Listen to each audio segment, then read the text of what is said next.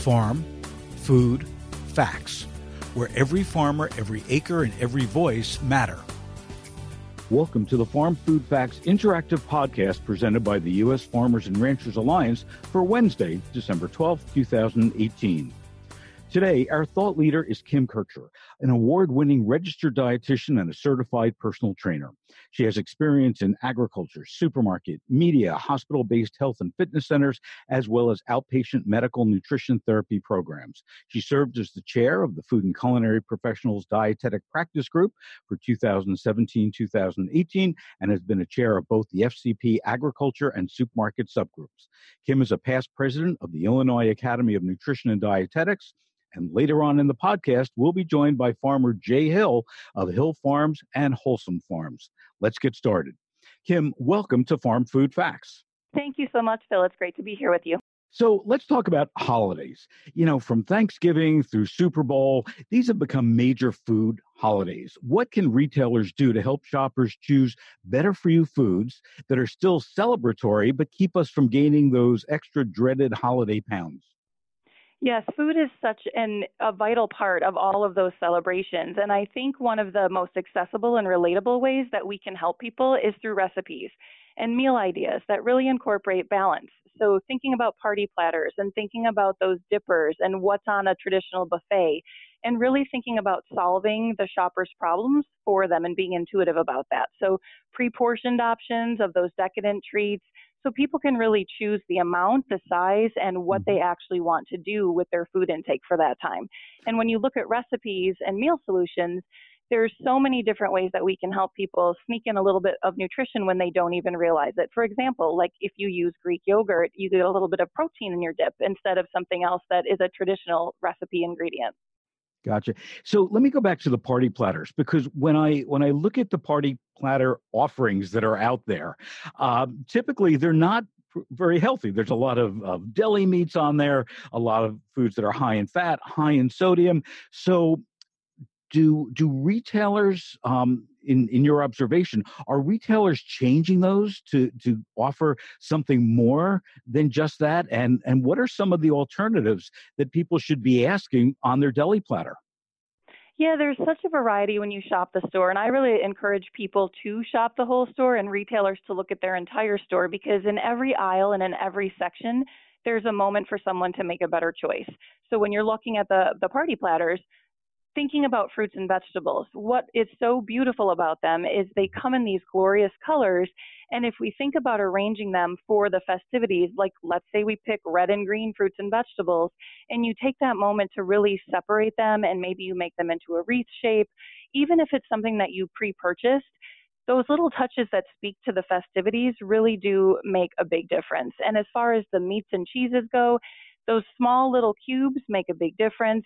They have a portion control built in for them already, and some of those meats are leaner. So, really thinking about variety is important, and also allowing for a little bit of wiggle room in the holidays is really smart too. So, thinking about encouraging the shoppers to take an extra lap around the grocery store and really thinking about ways to burn off those extra calories and really honor the foods of the season.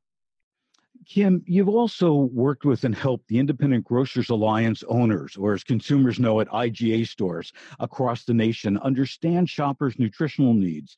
Uh, what are some of the programs that they're implementing that are making a difference in their customers' lives? And, and give us the 101 about IGA.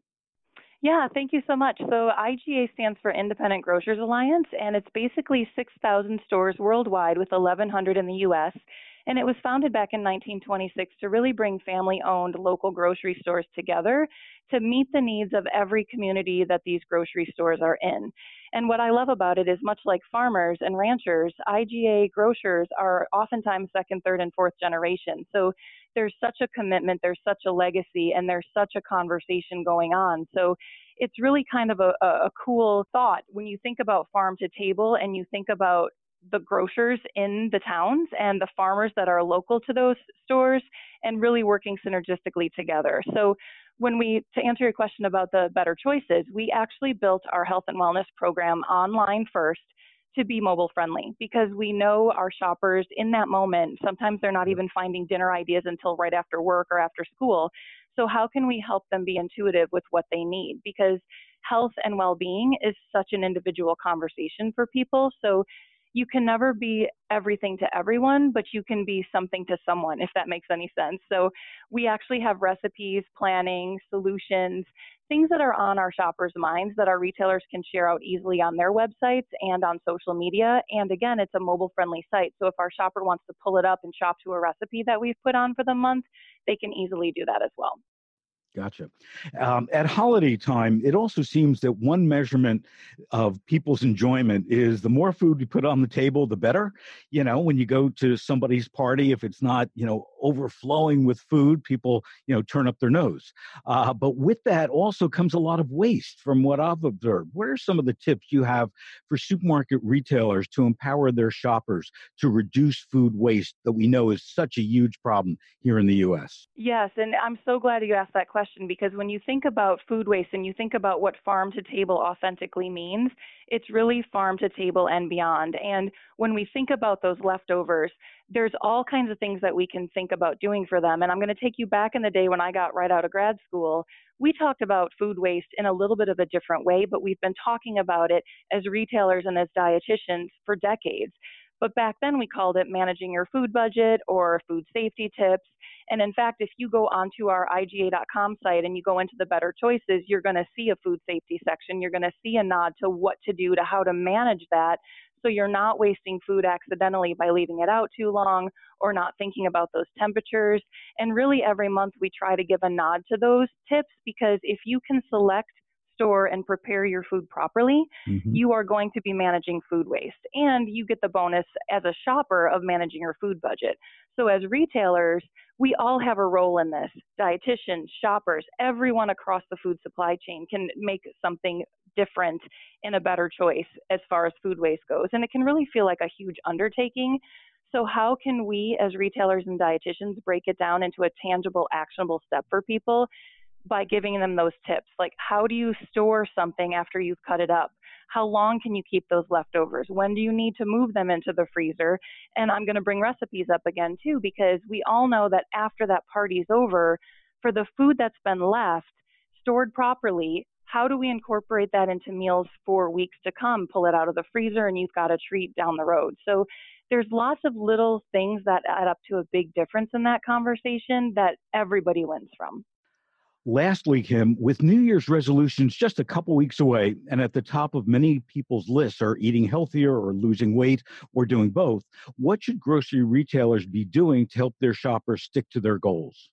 It's really fun to think about resolutions. And what I love, if you look back over the last few years, you see that people consistently want health and wellness in their mindset in January. And that's a wonderful place for retailers to start is to look to inspire action in those moments. So I think it's always about how do we be the problem solver for the people coming in through our doors. And when you think about that, eating better, moving more, maybe sleeping better, those kinds of things, other well being, like w- everything that a person chooses in their lifestyle, including taking care of their pets, all of those things are conversations that retailers can have a moment to help their shopper do better, become more informed. So whether it's through online, digital, social media, website, whatever you want to do in that space, whether it's through a sign or a demo where there's just that one little extra tip about it. Maybe those recipes have been reworked for a smaller household. There's all these moments that people can really take advantage of to help each other out. And I think that's the beauty of the retail space is it's where people are making their food decisions and we can help them in those moments by solving those problems for them. Kim, thanks so much for your insights and happy holidays to you and yours. Happy holidays. Thank you very much for having me on today. Could this app be the key to saving crops from pests and pathogens? There's a new app called FarmWave, which uses artificial intelligence to detect pathogens and pests on crops. The app also recommends ways to deter these pests and pathogens and prevent them from spreading. You see, if a farmer scans an ear of corn, the FarmWave app can identify that item is corn, and that particular ear of corn has leaf blight. The app can also identify that the blight is 40% severe or say 80% severe. This app could potentially help farmers save loads of time and money by simply using the app rather than the previous traditional method of hiring a crop scouter or agronomist to detect issues with their crops and then resolve them. It can often take an agronomist a day or two to get a particular farmer's area, and in some cases, it may even take a week. Unfortunately, in a week, a disease could spread from 7 acres to 70 acres, and then the farmer is really in a rough predicament and likely losing out on crop yield. However, image recognition technology utilized by an app like FarmWave can get farmers a high accuracy answer to their query in just a few seconds. What grocers need to know is there's a plethora of new farm tech on the rise, but this new app may prove to be particularly useful to the ag community due to the timeliness of the results that it provides. If pathogens and pests are identified quickly, destruction can be significantly curtailed. In turn, the amount of herbicides or fungicides needed can be significantly lessened, which is also beneficial to crop yields and the environment as a whole. Users can also share their reports with notes to help out other farmers and keep track of where issues occurred, future planning. This could prove to be quite a valuable resource. In their other innovative technology news, we're facing a storm of innovation. But the question is your supply chain, is it prepared? This storm results from two important facets colliding. First facet is customer empowerment. Customers these days are more informed, and because of that, they're much more demanding. Customers hold power and they're aware of it. The other facet is component of intelligent technologies, including the internet, artificial intelligence, machine learning, and blockchain. Leading companies are using intelligent technologies to transform their business processes, develop new models for delivery, and to create satisfying experiences that empowered customers demand and expect. The modern customer seeks more individualized products. And in order to accommodate this demand, companies are now scrambling to change their supply chain processes.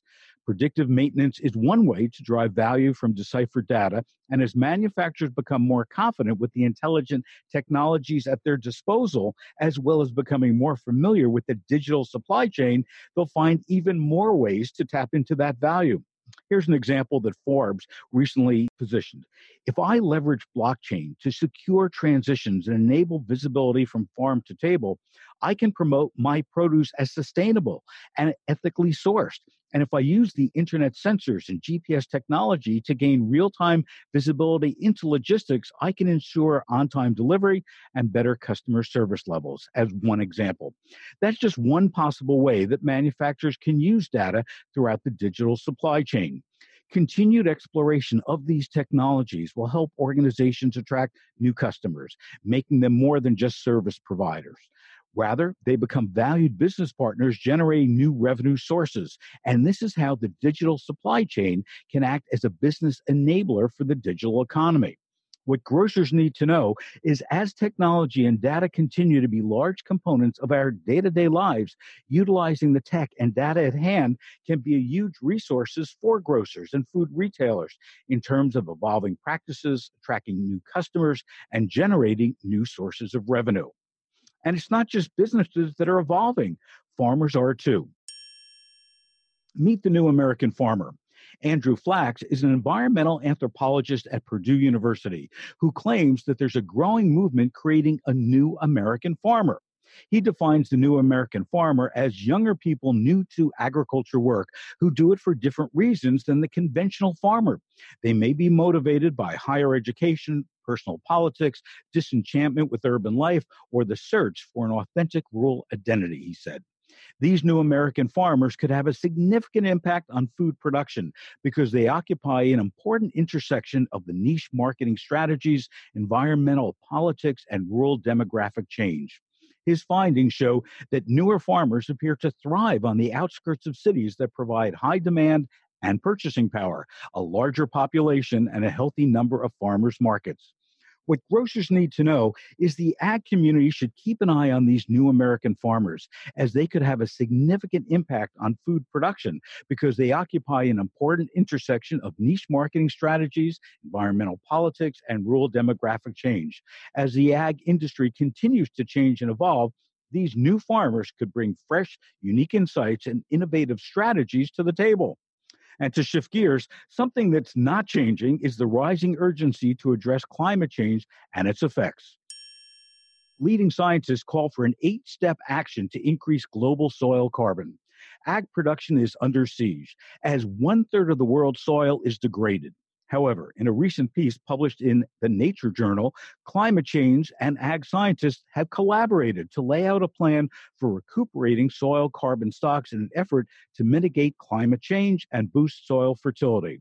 The scientists suggest the following eight steps. First, stop carbon loss, meaning we should protect peatlands through enforcing regulations against burning and drainage. Number two, promote carbon uptake.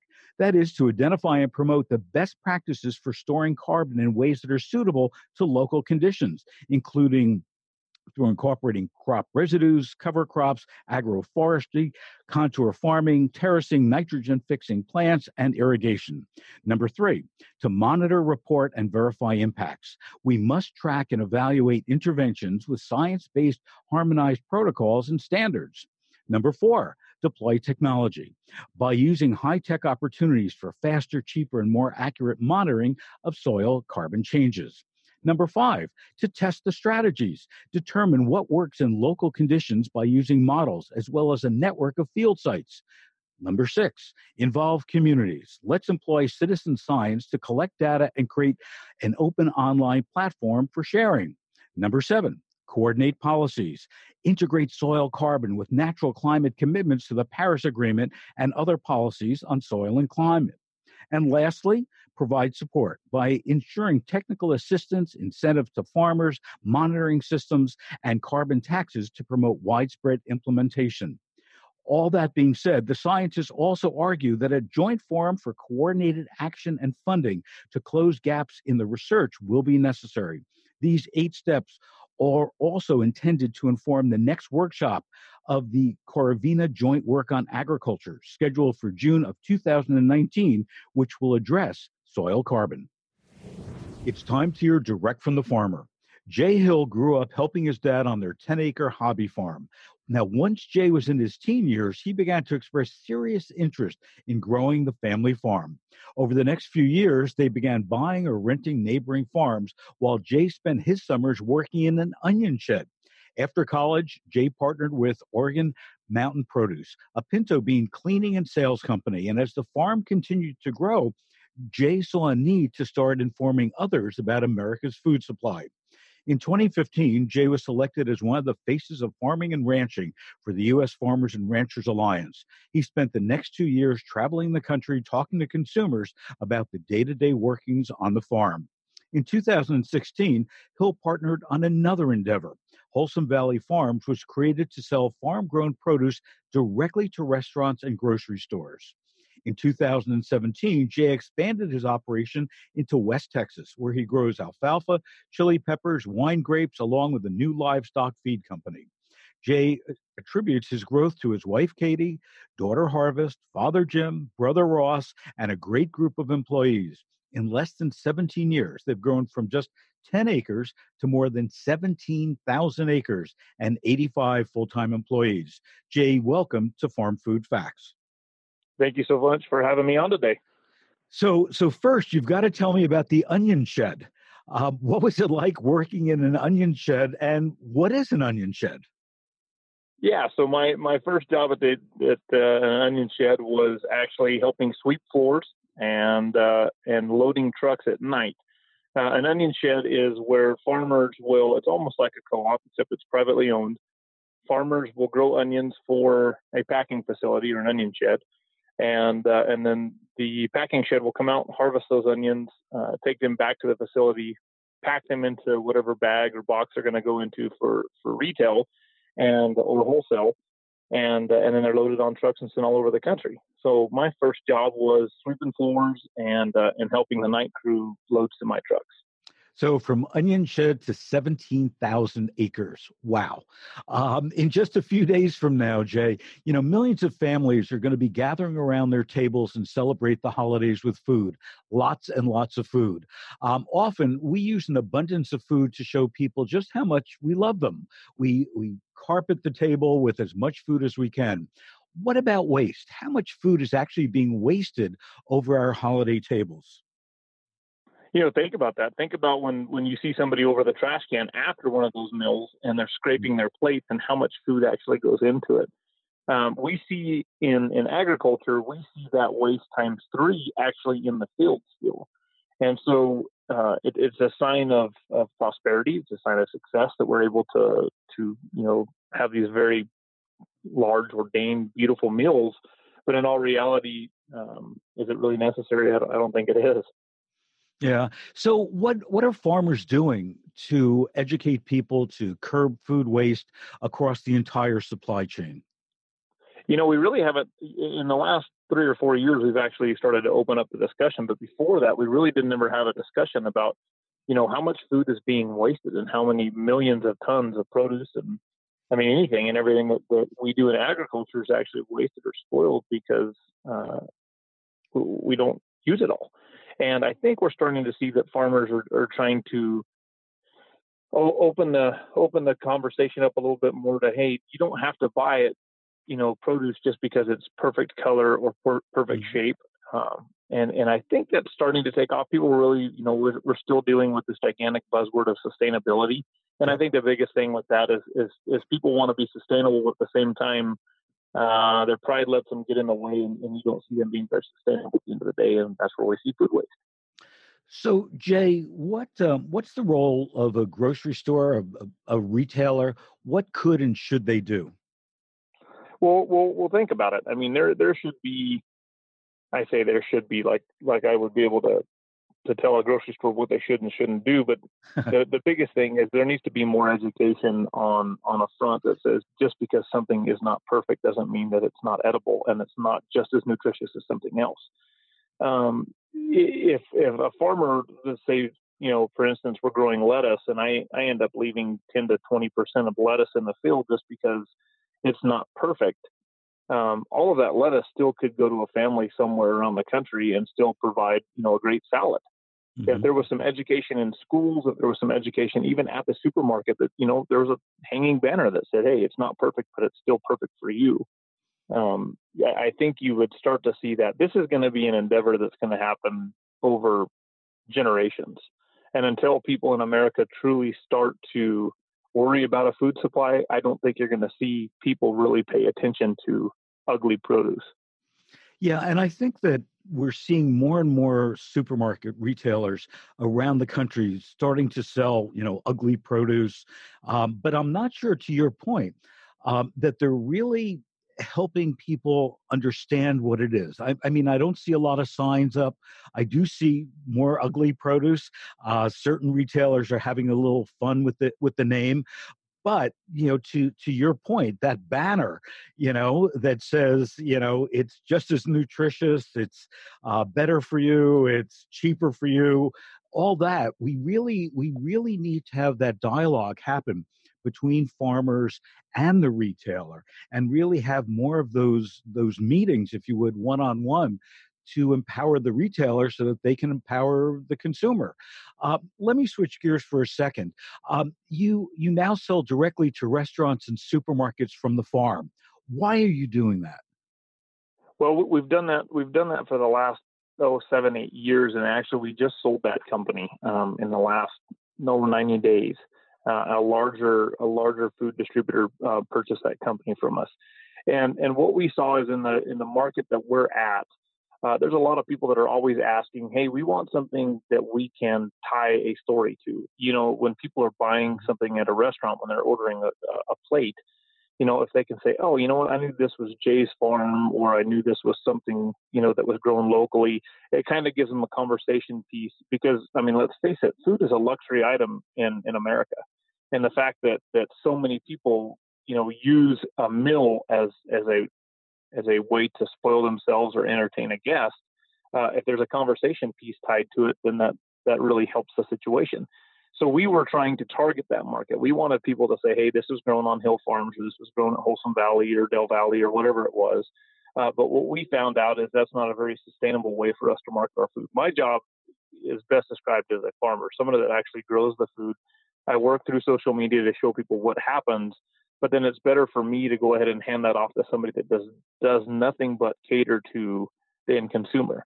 And um, and so what we've seen on our side is we're going to do a great job of, of offering transparency in what we produce, but at the same time, uh, we're going to let the experts handle the actual distribution of it. Gotcha. Well, Jay, thanks so much for joining us. Um, all the best for the holidays to you and your family, and uh, keep up the great work getting that message out there. Thank you. Happy holidays to you and Merry Christmas. And thank you all for joining us on Farm Food Facts today. For more information on all things food and agriculture and to listen to our archives, please visit fooddialogues.com, look under the Programs and Media tab, and until next week.